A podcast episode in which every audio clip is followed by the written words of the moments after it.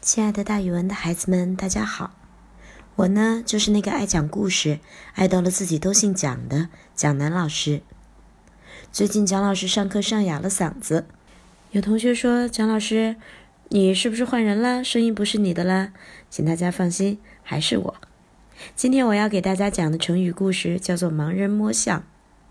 盲人摸象比喻对事物只凭片面的了解或者局部的经验就乱加猜测。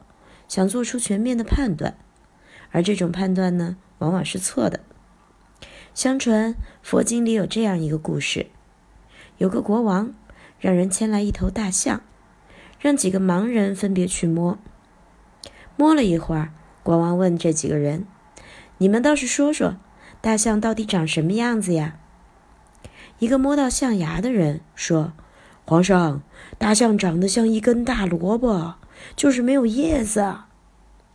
另一个摸到大象耳朵的人说：“皇上，大象长得像簸箕，就像咱们扫地的时候用的簸箕一样。”摸到象头的人说：“皇上，皇上不得了了，大象像石头，像一块巨大无比的石头。”摸到大象鼻子的人说：“皇上，大象像木杵一样，可粗了，又圆圆的。”可以用来倒东西。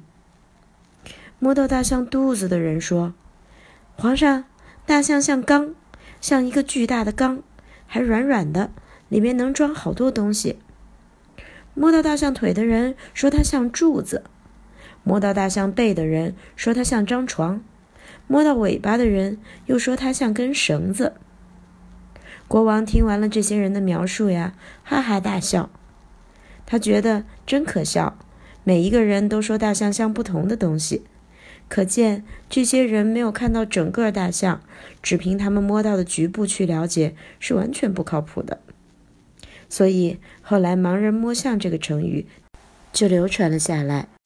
我们用这个成语来形容只对事物有片面的了解就妄下结论，而这时候下的结论往往是不正确的。